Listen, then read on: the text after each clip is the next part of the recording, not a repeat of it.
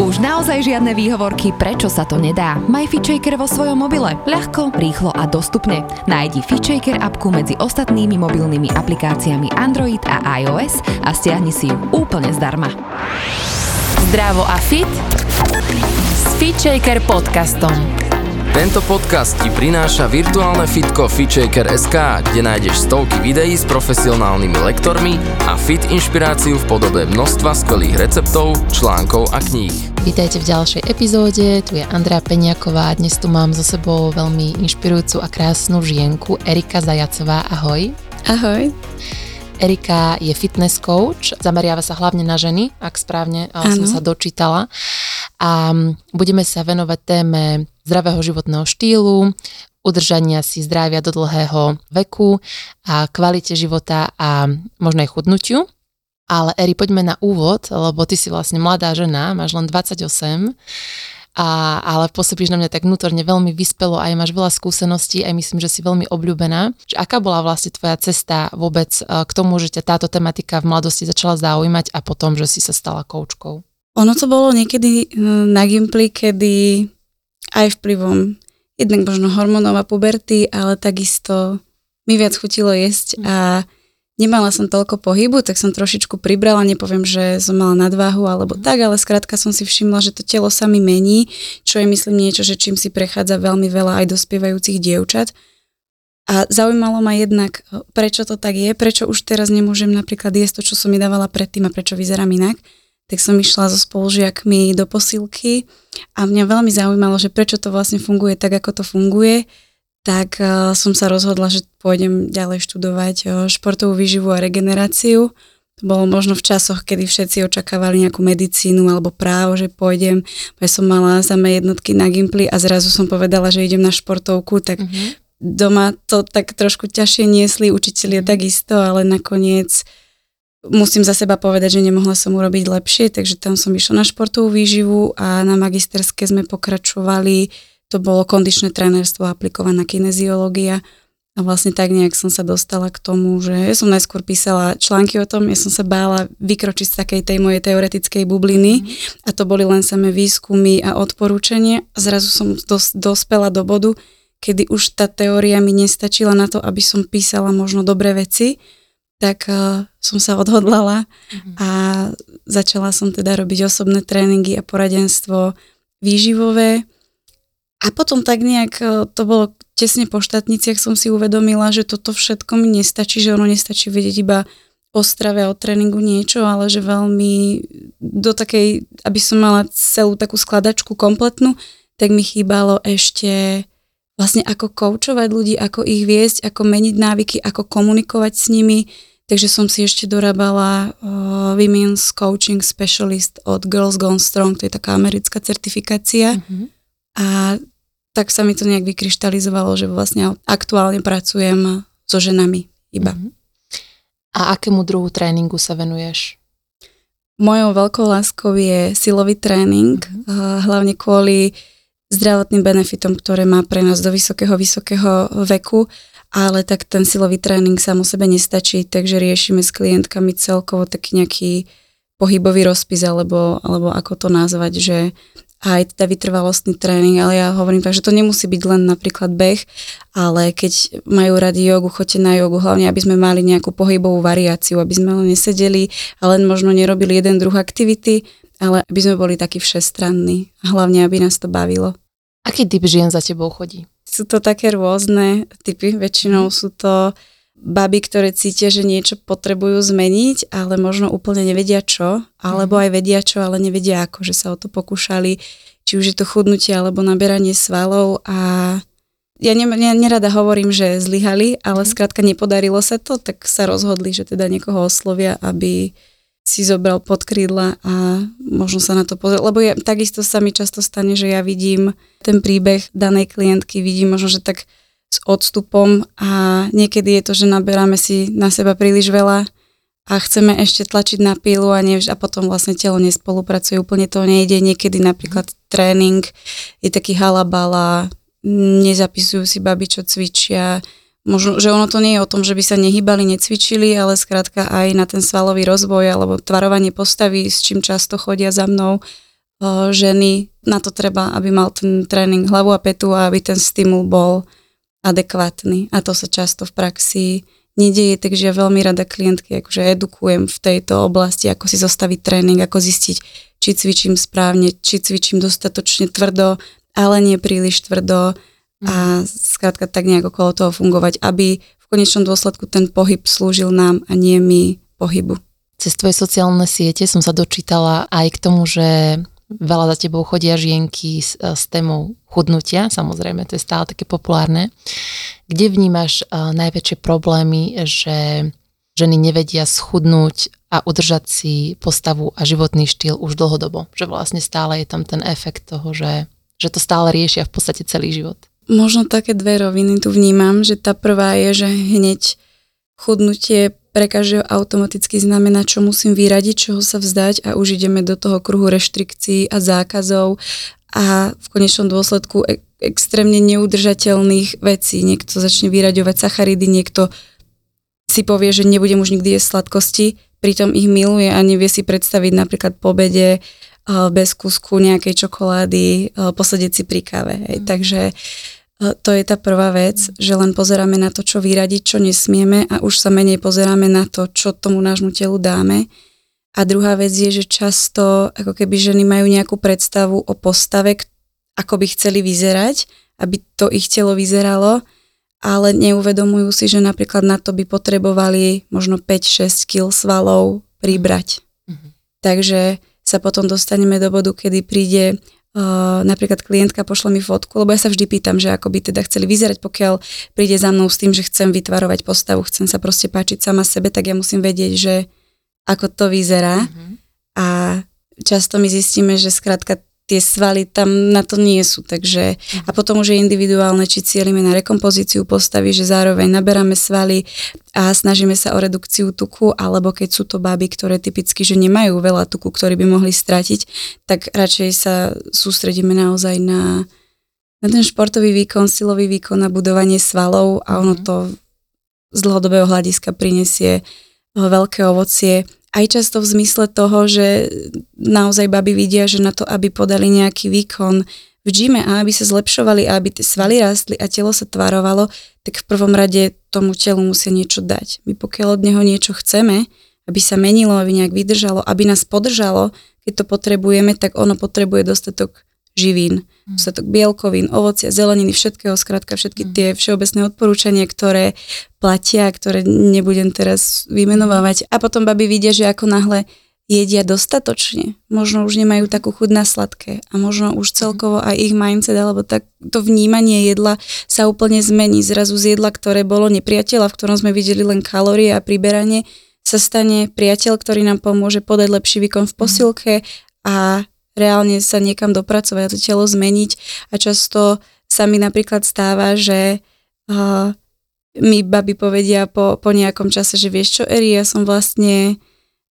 neschudla, alebo ani nie, že neschudla, ale že vážim takisto napríklad, ako som vážila, keď sme začali, ale ja vyzerám úplne inak. Alebo príde holka a povie, že ja chcem schudnúť 5 kg, lebo to som mala napríklad pred tehotenstvom takú hmotnosť a tam som sa dobre cítila. A ja sa vždy pýtam, že dobre, ale čo táto hmotnosť pre teba znamenala? Aké oblečenie si nosila? Ako si sa cítila?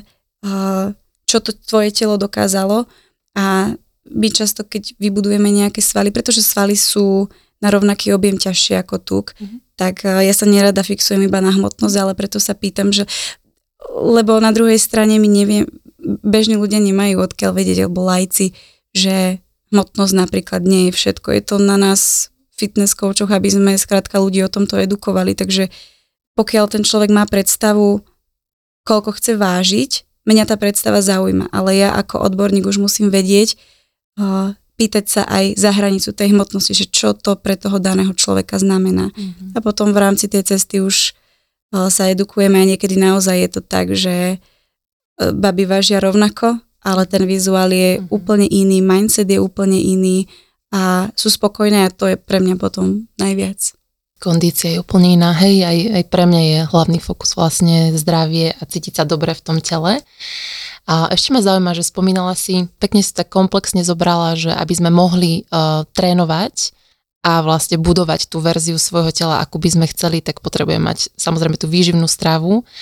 ale v podstate aj spánok, aj dávať si pozor na stres a že je to strašne komplexná hra, ktorú treba vnímať a že často ľudia prídu vlastne s cieľom, že napríklad chcem schudnúť, ale nakoniec nevnímaš to, že je to až taká forma vlastne si použila už to slovo rekompozícia tela, ale ja poviem, že rekompozícia života, že sa ti vlastne tak preskladá strašne veľa oblastí v tvojom živote. Áno, a ja som si práve aj kvôli tomuto dorábala tú certifikáciu Women's Coaching Specialist, lebo je to taký holistický prístup, ponúkajú.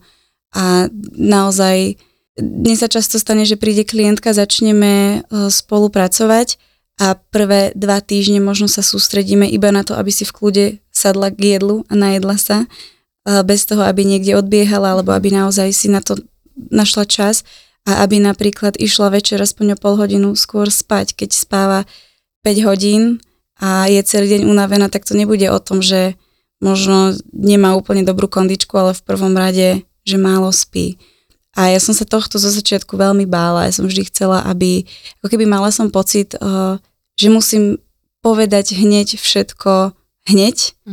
a že musia mať babi tip-top tréning, tip-top jedálniček a skrátka bolo toho veľa. A čo som sa mi ukázalo, že sústrediť sa naozaj na takéto veci, ktoré možno človek by si povedal, že prídem za ňou, nech mi pomôže schudnúť a ona mi povie prvý týždeň, že mám viac spať, tak dovidenia. Ale nie je to tak a naozaj, či je to spánok, či je to náš, ten stres manažment, ako si hovorila, to sú veci, ktoré nás veľmi ovplyvňujú, či už ovplyvňujú náš apetít, našu náladu, energiu počas dňa. Veľmi veľa vecí sa od toho odvíja, takže toto pokiaľ nemám na poriadku, ťažko sa mi bude sústrediť na iné sféry. Neznamená to, že keď mám jeden deň alebo obdobie, kedy menej spím, tak zrazu budem úplne na prd a nemám ísť ani cvičiť, aj sa môžem na všetko vykašľať. To naše telo zvládne niekedy naozaj viac, ako si myslíme, ale taký ten dlhodobý pohľad je dôležitý, ten dlhodobý trend, že naozaj mám dostatočný spánok, kvalitný spánok, že napríklad nepijem kávu večer a potom aj zaspím, ale vlastne ten spánok nie je taký kvalitný a budím sa dolámaný a čudujem sa, prečo som sa nevyspala, no lebo som si dala kávu o 5 a do 11 som pozerala na Netflixe. Ale súhlasíš, myslím si s tým, že keď sú ľudia vyčerpaní alebo nedospatí, alebo ženy, poviem to rovno na ženy, tak máme väčšiu tendenciu jesť, väčšiu tendenciu zlyhávať, možno v úvodzovkách v tých našich pravidlách alebo rozhodnutiach. Čiže asi preto to je dobré mať ten base, by som to nazvala taký, že mať naplnenú tú svoju nádobu energie, aby som mohla ako keby budovať niečo viac. Určite ja toto vnímam ako veľkú časť mojej práce, napríklad keď mám ženy, ktoré majú malé deti a ktoré dojčia. A popri tom napríklad cvičia a chcú naberať svaly, ale ten spánok nie je úplne ideálny, takže tam si musíme na to dávať trošičku väčší pozor, ale no nedáš dieťa na týždeň k babke, lebo ty sa nemôžeš vyspať. Hráme s tým, čo máme, ja to vždy tak hovorím a snažíme sa pracovať okolo toho. Je dôležité len vedieť, akým spôsobom ten možno nedostatok spánku alebo menej kvalitný spánok môže ovplyvniť či už náš výkon v posilke alebo počas dňa, že napríklad zvyšuje apetít, v rámci dňa celkovo viac nám chutí a to teraz neznamená, že nemôžem sa najesť, keď som hladný, nie. A keď mám klientky, tak vždy hovorím, ten hlad na niečo máme, najedzme sa, keď sme hladní, ale aby možno to jedlo, ktoré jem, bolo v súlade s mojimi hodnotami a s mojimi cieľmi, tým, o čo sa aktuálne snažím. Ja aj veľa vecí ma napadá, ale napojím ešte aj na toto, že najedzme sa, keď sme hladní, že presne, keby sme práve že fungovali podľa mňa podľa tohto, že naozaj vnímali svoje telo, tak pravdepodobne by sme mohli naozaj jesť, koľko naše telo potrebuje a ani nepribrať, ale myslím si, že problém v dnešnej dobe je, že my vlastne nevnímame reálny hlad. Že my vlastne nás niečo napadne, hej, alebo ja to vidím veľmi cez dcérku, že nemá na niečo chuť akurát, ale uvidí to u niekoho, alebo uvidí to zrazu v obchode, tak zrazu to chce. A že naša mysl proste funguje tak, že cez tie stimuly vlastne začína to mať chuť. Hej? A že táto doba je tak preplnená, že my už vlastne vnímame skôr zvonka tie impulzy ako znútra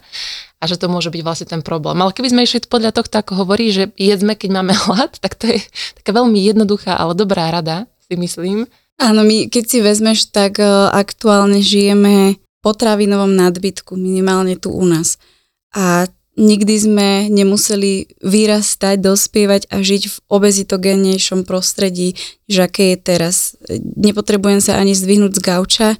vyťukám si donášku, o 10 minút dole mi zvoní kuriér, ešte mi popraje dobrú chuť a pekne sa na mňa usmeje. Takže toto sú veci, ktoré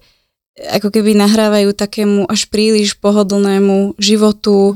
a postupnému priberaniu, či chceme, či nie. Takže ja aj klientkám hovorím, že snaž sa jednak variť si doma a jesť čo najmenej technologicky spracované potraviny, pretože pri tých je nižšia šanca, že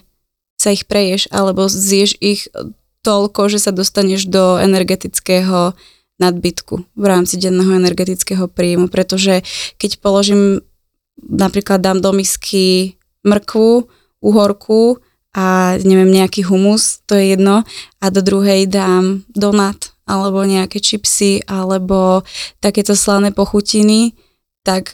možno zješ dve misky tej mrkvy s uhorkou a v podstate zješ o mnoho menej kalórií, než keby si dala pol misky čipsov. A ono celkovo aj tie hyperpalatabilné jedlá, to sú také tie, ktoré nám veľmi chutia, ktoré majú taký mix cukru, tuku, soli, také niečo, čo skrátka nášmu mozgu dáva taký, viem, že chceme tohto viac, lebo čo keď zajtra nebude, čo keď príde obdobie nedostatku, čo máme v nás v podstate evolučne zakorenené, my bez toho by sme neprežili, keď bolo jedlo, tak sa jedlo, keď nebolo, no bohužiaľ, ale my teraz máme každý deň jedlo viackrát za deň, od výmyslu sveta, takže musíme už trošku tak rozumnejšie k tomu pristupovať a práve tieto hyperpalatabilné jedlá nám ešte navyše zväčšujú apetít a chcem toho viac a viac, ešte pri tej mrkve sa mi nestane, pri tej mrkve alebo rýža s mesom, také tie základné naozaj veci, najem sa, dosyta, toľko, koľko potrebujem, koľko mi stačí, je menšia šanca, že to preženiem a že budem potom odfúkovať na gauči a bude ma boliť brucho a bude mi z toho ťažko. Naozaj, ako si spomínala, tá obezita je v dnešnej spoločnosti veľmi viditeľná, ale mňa až šokuje, že aká je viditeľná, ale nielen viditeľná, ale aj taká akceptovateľná, by som povedala už, medzi mladými, že fakt, aspoň tu v Bratislave, keď to tak môžem povedať, že určite vnímam veľký počet mladých obezných ľudí oproti tomu, keď ja som vyrastala, že obezita bola nebežná a bola stigmatizovaná, čo si myslím, že nie je dobré, ale zároveň v niečom to je dobré, lebo to motivuje ľudí takými nebyť. A v dnešnej dobe vlastne aj cez ten body shaming a vlastne vnímanie toho, že majme sa radi takí, akí sme, vieš, aj cez seriály, kde sa už vlastne obezní ľudia bežne vyskytujú, tak je to akoby viac príjmané. Aký máš názor na to ty, a ako k tomu pristúpiť a ako vlastne možno mladých motivovať k tomu, že vlastne k zdraviu, nazvime to? Ja tu asi vnímam také dve roviny. Tá prvá, možno taký nepopulárny názor, že mne nevadí, keď je proste obezita okolo nás, keď máme v seriáloch obezných ľudí a takisto, keď je akceptovaná, mi nevadí. Vadí mi len, keď sa to propaguje možno ako niečo zdravé. Na druhej strane nemyslím si, že je úplne cesta, aby sme teraz my šejmovali obezných ľudí a ukazovali na nich prstom a robili z toho nejakú veľkú vec, pretože to zase môže... Nemyslím si ani, že je dobré, ako to bolo pred rokmi, keď naozaj my sme vyrastali a naozaj možno z celej triedy jedno dieťa bolo obezné, aj to niekedy nie, tak ono zase prinesie to len nejaké pocity izolácie, výčitky svedomia a ja vnímam tú obezitu skôr ako taký sekundárny problém, že ono často je to o tom, že buď aký príklad dostávali deti od rodičov alebo celkovo aký životný štýl žijú. Poďme skôr inšpirovať, asi poďme ich edukovať, poďme ich ako keby motivovať k pohybu, aby to teraz nebolo, že príde niekto s nadvahou do fitka a bude sa báť, alebo bude sa báť opýtať, ako sa toto cvičí, alebo na neho ľudia budú zazerať. To nie, že v prvom rade sme všetci ľudia a každý sme v konečnom dôsledku zodpovedný sám za seba. Takže ono je to veľmi zložitá otázka, lebo to nepredpokladám, že my by sme teraz tu prišli s nejakým nápadom, ktorý napríklad už nebol. Je to, on sa dokonca hovorí o celosvetovej epidémii obezity v rozvinutých krajinách, takže si nemyslím, že by sme povedali niečo, čo ešte povedané nebolo. Skôr len začneme každý sám od seba a možno začať práve tými našimi deťmi, respektíve sebou a uvedomiť si, akým spôsobom žijem, pokiaľ ja som v práci a prídem domov a tam zase len sedím pred telkou alebo len som doma a nejdem von, nejdem na slniečko, nejdem sa trošku rozhýbať, tak tie naše deti nevedia, nemajú odkiaľ vedieť, že veď ja by som mohol byť vonku. My, keď sme boli mali, prišli sme domov, hodili sme tašku do kúta, išli sme von, hrali sme sa vonku, večer mama zakričala z okna Erika domov, tak som išla domov. A teraz je to taký trošku iný život a my sme sa ešte možno úplne nenaučili prispôsobiť samu. Ja to vnímam sama, keď teraz vychovávam dcerku, že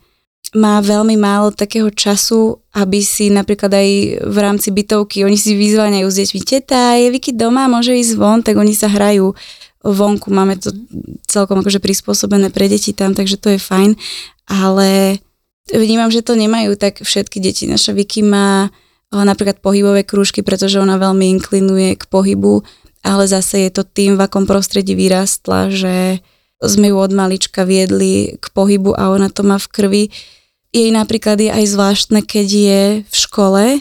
a mi povie, že mami, deti si nosia na 10 čipsy do školy. Ona je prváčka a ona videla, že ja som jej ponúkla moju žemličku, lebo hovorila, že si neprosí to dievčatko, čo si donieslo. Alebo rozprávala jednému dievčatku, že ako my doma, že keď máme chuť na čipsy, že si kúpime také šošovicové, alebo makové.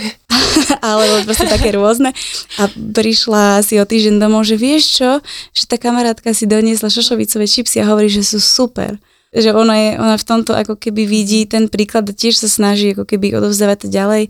My doma nezakazujeme sladkosti, Vicky normálne jedáva sladkosti, ale zase snažím sa učiť miere a aby videla, že najskôr máme tu nejaké v úvodzovkách, že normálne jedlo, alebo ako to nazveme a potom, keď si chceš dať nejakú mlsku, môžeš si dať, problém to nie je. Že normálne, že kupované sladkosti. Normálne kupované sladkosti, áno, čokoládu, hocičo, hej, že. A to už ja si myslím, že keď má každý deň nejakú sladkosť, tak je to, nechcem povedať, že príliš, ale ako keby je to dosť, ale ja to neriešim, pretože vidím, čo za ten celý deň zje, koľko má pohybu a že z toho celkového množstva jedla, ktoré zje, tak tá jedna čokoládka mala pre ňu vôbec nie je ako keby nejaký problém, alebo nie je to vôbec väčšina toho jedálnička. Ale keď potom napríklad vidím, ako sa strávujú niekde iné deti a že pre ne je to tu sladkosť, tam zase to už ani nevnímajú v podstate ako sladkosť, že pre ne je to ako keby taký snack do ruky, že idem a zjem si kdežto, my sa snažíme, aby to bolo nejaké ovocie, ideš von, tu máš banán, zober si so sebou. Nie, môžem hovoriť aj značky, že nie Brumika, alebo tak, hej, že takže závisí veľmi od rodičov a od, aby rodičia mali nejakú nutričnú gramotnosť, ale keď si vezmeš na druhej strane, ani tí rodičia to nemajú odkiaľ vedieť, pretože v škole sa to neučilo, v časopisoch alebo bars, kde nájdeš často popísané drísty alebo navádzanie k extrémom, alebo nejedzte sacharidy, potom zase nejedzte tuky a ľudia sú už z toho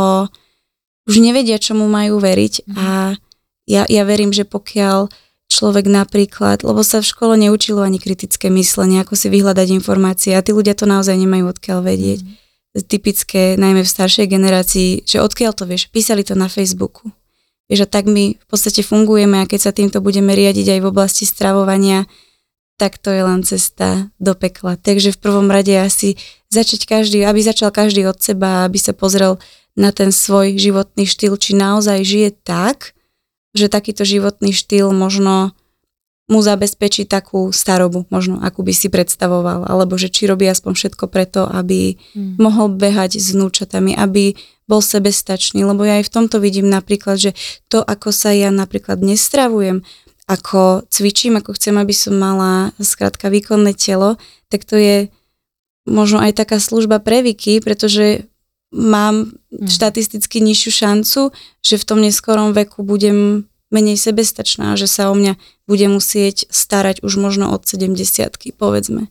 Samozrejme, človek neovplyvní, čo sa mu stane, môže sa čokoľvek prihodiť, ale pokiaľ my teraz máme dáta na to, ktoré nám hovoria, že majte veľa svalov, pretože vás budú na staré kolena v podstate držať pokope, tak prečo si tie svaly teraz nevybudovať? Keď už možno od nejakého 30. roku postupne my tú svalovú hmotu strácame, pokiaľ aktívne sa nesnažíme si udržať alebo vybudovať, pokiaľ sme neaktívni. Takže ešte kým sa dá, tak nalepím, čo sa dá na seba, aby potom aj Vicky mala so mnou možno menšie starosti. Dajme to do takého zaoblenia, Erika, že keby si to celé tak zhrnula, že keď si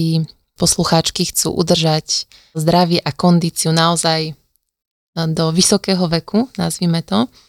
tak okrem toho silového tréningu, ktorý by si možno aj mohla popísať, že na čo sa zameriavať, tak ako to podporovať a naozaj, že dlhodobo, nie jednorázovo, ako si osvojiť ten životný štýl a aký by mal byť. Začať v malom a začať malými krôčkami. Necieliť hneď, že budem teraz každý deň cvičiť, ale napríklad v rámci silového tréningu zo začiatku úplne stačí 2-krát do týždňa. Precvičím si 2-krát do týždňa, možno po 40 minút celé telo, začiatočníci kľudne v domácich podmienkach. Je to úplne jedno, ale aspoň nechcem povedať, že je jedno, čo cvičíš, ale keď si zostavíš nejaký úplne základný tréning, v rámci ktorého precvičíš celé telo a budeš si to zapisovať a budeš sa každý týždeň možno snažiť urobiť o jedno opakovanie viac, alebo budeš cítiť, že už je ti to ľahšie, tak si pridáš nejakú záťaž, tak už teraz robíš viac, než možno veľká väčšina ľudí, ktorí cvičia len tak, že teraz sa chcem hýbať a idem si zacvičiť. Na čom nie je nič zlé, ale pokiaľ sa chcem zamerať na to, aby som naozaj nejak reálne si budovala svalstvo, aby v tom bol nejaký systém, tak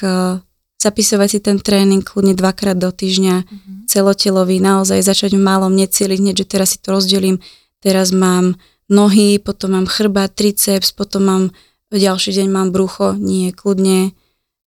na začiatok úplne stačí celé telo 2-3 krát do týždňa. A z jedla, keby som mala možno niekoľko bodov vyzdvihnúť, aj čo sa stretávam v praxi, že to často riešime s klientkami, a to už určite posluchačky veľakrát počuli, bielkoviny. Bielkoviny sú skrátka alfa a omega budovania svalov a zdravého životného štýlu. Zase neznamená, že ich musí byť nejak extrémne veľa. Ľudne, keď začnú niekde okolo 1,2-1,5 gramu na kilo, čo pre bežnú takú povedzme 60-kilovú babu bude 100 gramov bielkovín, úplne jej to bude stačiť. Keď bude chcieť chudnúť, môže ísť trošku vyššie, uvádza sa niekedy k 2 gramom na kilo, 2,2, ale pre väčšinu žien napríklad cieliť na tých 100 gramov bielkovín, čo v pohode sú napríklad 4 porcie bielkovín za deň, že to máš 4 nejaké väčšie jedlá, po tých 25 gramov úplne to stačí a skôr sa zamerať teda bielkoviny. A ja často vravím aj klientkám, že ovocie a zelenina, alebo ovozel, to voláme dokopy, tam tie odporúčania sú od nejakých 400 do 600 gramov za deň, v závislosti od krajiny. A keď sa zameriame na dostatok bielkovín a aby sme si splnili túto odporúčanú dávku ovocia a zeleniny, jednak som na najlepšej ceste, aby som mala dostatok všetkých mikroživín, to znamená vitamíny, minerály, pusté bielkoviny na budovanie svalov a zároveň tieto tri veci dokopy mi veľmi pomôžu celkovo s reguláciou apetítu. Že nebudem mať možno veľké návaly hladu, nebudem mať toľko chuť na sladké, pretože ovocie, zelenina mi poskytnú vlákninu, ktorá ma jednak zasytí, pomôže mi regulovať napríklad hladinu cukru v krvi, nebudem mať také výkyvy, nepríde to zrazu z ničoho nič, ježiš, teraz mám strašný hlad a všetko by som zjedla. A už potom tak rozumne to doplniť nejaké zdravé tuky, ryby, oriešky, semienka a prílohy samozrejme, aby sme sa nevyhýbali prílohám, zemiaky, rýža, naozaj také tie veci, ktoré si kúpiš v obchode, že to nie je ako keby už pripravený polotovar a že len si to zohrieš a ješ, ale naozaj, že si to reálne musíš uvariť, pripraviť. A ono to netrvá až tak dlho. Väčšinou sa ľudia boja, že ježiš, toto budú zložité recepty, ale keď si nakrájaš batát a hodíš si ho upiec alebo uvariť, tak to naozaj netrvá dlho a počas toho, vieš, že si pripravíš zase niečo iné. Nezabúdajme na polievky. To napríklad je taká vec, ktorú by som rada spomenula, lebo často aj keď klientky napríklad si začnú sledovať množstvo kalórií, že my využívame často kalorické tabuľky ako taký edukačný nástroj, že pozri sa, dáš si tú lyžicu oleja A nie je jedno, či si dáš jednu alebo dve, pretože keď si dáš dve, tak už je to energetická hodnota kajzerky. A nedala by si si k tomu šalátu možno ďalšiu kajzerku, lebo si povieš, to je veľa, ale dáš si tam 2 lyžice oleja a v podstate nevieš, že tam príjmeš ešte viac energie než tej kajzerke, ale kajzerka je pre teba problém alebo pečivo, pretože sú to sacharidy, ale v konečnom dôsledku tá energetická bilancia je niečo, čo neoklameme. A teda často sa potom stane, že babi áno, začnú si síce sledovať kalórie, počítať si kalórie určitú dobu. Ja nie som fanúšik, aby sme to robili celý život a boli otrokom kalorických tabuliek, ale skrátka na taký základný prehľad. A zrazu si všimnem, že ten jedálniček sa zmenil. A napríklad klientka, ktorá dovtedy často jedávala zeleninové polievky alebo si robievala nejaké smutička, tak zrazu to tam nie je. A zrazu je tam radšej natrekovaná proteínová tyčinka, pretože tu si vie oskenovať a zapísať. A ona im povie, že ja som si nevedela, ako si mám zapísať tú polievku, tak som si ju nedala. A tu vidím možno aj takú zodpovednosť nás, ako keby výživárov, alebo ako nás nazvem, keď pracujeme s ľuďmi a možno im predstavujeme tieto kalorické tabulky alebo koncept kalórií, tak aby sme vnímali tie výhody, ale aj tie nevýhody, aby naozaj tá klientka nebála sa dať si zeleninovú polievku. My to máme zaužívané, takže napíše mi tam, že odhad, hoci čo tam odhadneme a vieme, že tam tá polievka bola, zase tá polievka nám neurobí veľký škrt cez rozpočet, aby skrátka tie kalorické tabulky výrazne nezmenili ten spôsob, akým sa stravuješ, skôr len nech ukážu tú realitu a využijeme ich naozaj len na to, aby sme možno vyplnili nejaké diery, alebo ako to nazveme, že vidíme, že musíme pridať nejaké bielkoviny, alebo aj pozorne môžeme mať možno tak veľa tuku, pretože potom nám to berie, ja neviem, priestor pre sacharidy, ktoré ale využiješ pri tréningu, bude sa ti lepšie cvičiť. Takže ono, tak všetko so všetkým súvisí a ak je niečo, čo nemám rada v rámci stravovania a prezentácie pred verejnosťou, tak sú to extrémy. Keď niekto povie, že nemôžete si počítať kalórie, lebo vám to zničí vzťah s jedlom a nikdy. Alebo naopak, keď niekto hovorí, no počítajte si kalórie a vyrieši to každý váš problém. Ani jedno, ani druhé si nemyslím, že je pravda. A my ako ľudia, ktorí s tým pracujeme, vnímam takú veľkú zodpovednosť edukovať v tomto a nájsť naozaj to, čo bude vyhovovať tomu konkrétnemu klientovi, tom danom životnom období, v ktorom sa nachádza. Často, čo opomíname v rámci zdravého životného štýlu, tak je možno celkový taký náš mindset alebo nastavenie to, ako jednak vnímame sami seba, to, akých ľudí máme okolo seba, ako sa možno necháme ovplyvňovať druhými, čo je vec, ktorej sa úplne nezbavíme, ale často napríklad, keď prídu klientky a cítia, že potrebujú zmenu, tak tréning alebo cvičenie a pohyb a strava je iba jedna časť skladačky. Často napríklad príde k tomu, že odporúčim niekoľko sedení možno s psychologom alebo s psychoterapeutom, pretože naozaj tie problémy, ktoré riešime, sú o mnoho hlbšie zakorenené a nám nestačí riešiť iba jedlo a riešiť iba cvičenie, ale na to, aby sme zmenili možno nejaké návyky alebo pohybové vzorce, naozaj musíme ísť trošku hlbšie, takže je to relatívne časté, že baby idú na sedenie k terapeutke alebo k psychologičke a povedia, že vieš čo, Eri, ďakujem, že si ma tam dokopala, lebo som vlastne ani nevedela, že to je téma, ktorú by som mohla riešiť so psychologom a kde by mi reálne mohol pomôcť. Ako keby mne sa veľmi páči, keď sa ľudia neboja prevziať zodpovednosť za seba, za svoje rozhodnutia, za svoje činy a ja to tak aj hovorím klientkám, že nepozeraj sa na to, čo je zakázané, čo by si nemala, čo povie priateľ, keď si nakladáš duplu. Pozeraj sa na to, ako tie tvoje rozhodnutia sú v súlade s tvojimi hodnotami. A toto si myslím, že sa dá využiť, či je to pri chudnutí, pri naberaní, pri akejkoľvek situácii. Ak je jednou z mojich hodnot a priorít v živote rodina, nebudem sa vyhýbať obedu v reštaurácii s ňou a nedonesiem si tam krabičku, ale zvolím si skrátka jedlo, ktoré možno bude mať dostatok bielkovín, ktoré mi bude chutiť, ale život nie je iba o jedle, takže sa nebudem izolovať a nebudem sa strániť možno sociálnych kontaktov alebo reštaurácií len preto, že nejaká Erža v podcaste povedala varte si doma. To zase. Alebo minule som čítala takú veľmi peknú myšlienku, že ja keď si budem vždy zakazovať sladkosti a vždy poviem nie tej sladkosti, tak je to pravidlo, je to reštrikcia, to je niečo, čo sa všeobecne uvádza, že nerobí dobrotu v rámci napríklad vzťahu k jedlu alebo vo vnímaní jedla.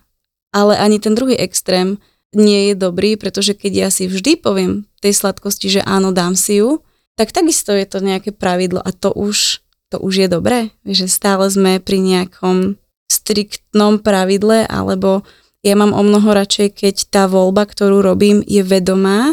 a je v rámci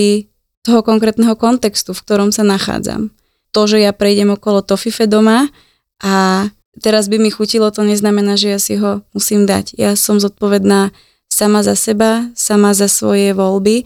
a v momente, kedy mám jedálniček dostatočný dlhodobo, že sa dlhodobo nepodjedám a že naozaj ten môj jedálniček obsahuje všetko, čo by mal, tak aj chute na sladké sú o mnoho menšie, nemám také ako keby nutkanie sa prejedať, alebo ako to povedať, alebo nárazovo zjesť, áno, strašne veľa niečoho, pretože a potom sme pri tom všetko alebo nič mindsete, že no už som si dala jedno, tak teraz si dám všetky, pretože už viem, že zajtra si to zase zakážem. Nie, ja si to môžem povoliť kľudne každý deň, množstvo, aké chcem, ale aj keď si tie sladkosti napríklad dovolím, čo si myslím, že by sme všetci mali mať, akože dovolené sladkosti, neexistujú, že zakázané potraviny, tak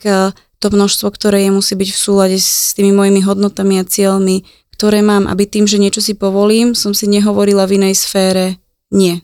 Mne sa veľmi páči na tebe toto, že nie si extrémistka a že snažíš sa nájsť, nie že strednú cestu, ale nájsť nejakú cestu v súlade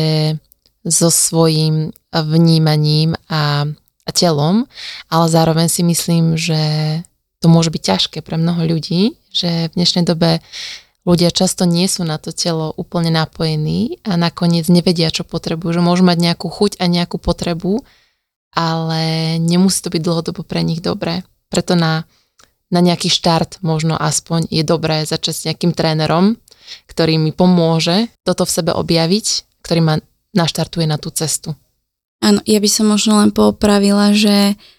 tréner je odborník na cvičenie, pohyb, trénovanie. Keď chcem prioritne riešiť stravu alebo ak chcem poradenstvo v oblasti výživy, tak aby si dali aj posluchačky pozor na to, že koho oslovujú. Pretože napríklad v Brne sa nám to tak dalo spraviť, že my máme bakalára športová výživa a celkovo akože zdravá výživa, to bolo také zameranie a magisterské štúdium bolo trénerstvo. Ale veľa trénerov má napríklad len trénerstvo. Nechcíme po nich, aby boli odborníci na stravu. Nerobme ich z nich, pretože oni nie sú. Oni nám môžu dať nejaké všeobecné odporúčania, ale ako náhle ja sa chcem viac zamerať na stravu, tak len aby sme ako keby vnímali, že sú to odlišné profesie a odlišné expertízy. Takže niekedy môže byť vhodnejší tréner, inokedy výživový poradca, sú ľudia, alebo nutričný terapeut, sú ľudia, ktorí to majú nejakým spôsobom spojené, ale aby človek, keď niekoho oslovuje, tak aby vedel, koho oslovuje a čo sú jeho kompetencie. Ja napríklad s tou mojou športovou výživou nie som absolútne kompetentná riešiť nejaké zdravotné ťažkosti v zmysle eliminačné diety, nastavovanie nejakej liečebnej diety a tak ďalej. Takže to je niečo, kde ja som si veľmi vedomá toho, kde sú moje hranice a veľmi rada odporúčam klientky ďalej kolegyňam, nutričným terapeutkám, ktoré sú z lekárskej fakulty a ktoré tie kompetencie majú. Myslím si, že veľmi dôležité je, že keď aj nepomôžeme, aby sme neublížili. A toto nám vždy na škole opakovali a naozaj, keď nie som si istý, radšej odkážem toho klienta ďalej k ľuďom, ktorí sú možno na to kompetentnejší alebo sa len na to špecializujú viac ako ja a dokážu lepšie poradiť. Taký ten chtič úprimne danému človeku pomôcť, aj keď vidím, že ja nebudem ten, čo mu môže pomôcť, tak si myslím, že to v dnešnej dobe veľmi chýba a všetci chcú byť experti na všetko, ale to sa nedá, ja musím vedieť, kde je to moje miesto a na čo sa chcem zamerať, lebo ak budem chcieť byť naozaj odborný, tak skôr či neskôr si budem musieť vybrať nejakú svoju špecializáciu, ktorej sa budem venovať, ktorej sa budem zlepšovať a ľudia ma budú poznať na základe toho, že no tak táto je dobrá na to a na to, pretože nikto nemôže vedieť všetko. Myslím si, že je to veľmi múdre a že je pekné, že máš také chápadlá, to nazvem vlastne na rôznych ľudí a že vieš odporučiť človeka kompetentnejšiemu na danú vec. Ešte na záver by som sa chcela opýtať na tú tému mindsetu, ktorú si už spomínala a tiež si spomínala, že keď sú nejaké, že cítiš nejakú väčšiu záležitosť v psychológii klienta, tak posielaš ho k psychológovi. Chcem sa ťa však ale opýtať na to, že či so ženami riešiš aj to, ako sami seba vnímajú v tom procese napríklad, že chudnutia alebo formovania postavy, že často v dnešnej dobe naozaj stále sledujeme k nejakému ideálu krásy, ktorý sa nám ponúka a nevnímam ako keby tú krásu v tej rozmanitosti, že každá máme proste iný fyziologický potenciál a ako keby či v ženách nejakým spôsobom okrem tréningu aj ty sama pozdvihuješ seba vnímanie. Snažím sa o to v rámci mojich kompetencií, tak by som povedala, že ako keby v tomto bola veľmi nápomocná škola pre mňa, pretože naozaj tam človek vidí vrcholových športovcov a vidí, aké rôzne tvary máme, ako sme rôzne všetci poskladaní a že naozaj nemôžeme všetci zapadnúť do jedného ideálu krásy, ale veľmi dôležité pre klientky alebo celkovo pre všetkých je, ako možno sami seba vnímame, kde vidíme tú svoju hodnotu. A to už je vec, kedy napríklad odporúčam, že nech sa o tom porozprávajú s nejakým terapeutom, psychologom, v niektorých menej vážnych prípadoch, alebo ako to nazvať napríklad life coach, aj keď u nás to ešte nie je veľmi také rozšírené, alebo sú to často takí fušery, ale mám niekoľko takých mien, za ktoré naozaj dám ruku do ohňa, takže tam odporúčam klientky, keď len napríklad si potrebujú dať dokopy možno sebavedomie, sebahodnotu, povedať si, že dobre, tak tuto je moje miesto, alebo takto chcem byť, takto chcem fungovať, alebo takéto rozhodnutie chcem urobiť. Takže niekedy pomôže aj life coach a ja sa skôr snažím možno vnímať, akým spôsobom o sebe rozprávajú, o tom, čo sa darí, nedarí, či napríklad príliš nepoukazujú len na tie neúspechy. Tie úspechy zvyknú prehliadať, tak poviem, pozri, tu si vymenovala 3 veci, čo sa ti nepodarili, tu je 5 vecí, ktoré si urobila uplynulý týždeň perfektne. A prečo nespomenieš ty, alebo nezabúdaj na tie. Akože chcieť od seba stále viac a viac je za mňa určite dobrá vlastnosť, ale nemôžeme dovoliť tomu, ako keby tomu chtíču chcieť viac a viac, prehliadať tie každodenné malé víťazstvá, alebo tie veci, tie jednotlivé schodíky, ktoré nás potom dovedú až k tomu cieľu. S čím sa ešte stretávam, tak veľmi často ženy o sebe hovoria veľmi negatívne, a často sa sami zaškatulkujú do, ja neviem, príklad, že mám obrovské brucho, mám škaredé brucho, som lenivá, som tučná a proste, že nehovoria o sebe pekne a to je prvá vec, ktorá im napadne v rámci toho, keď sa napríklad postavia pred zrkadlo. Taký ten veľmi negatívny self-talk a čítala som veľmi peknú vec v rámci tej Girls Gone Strong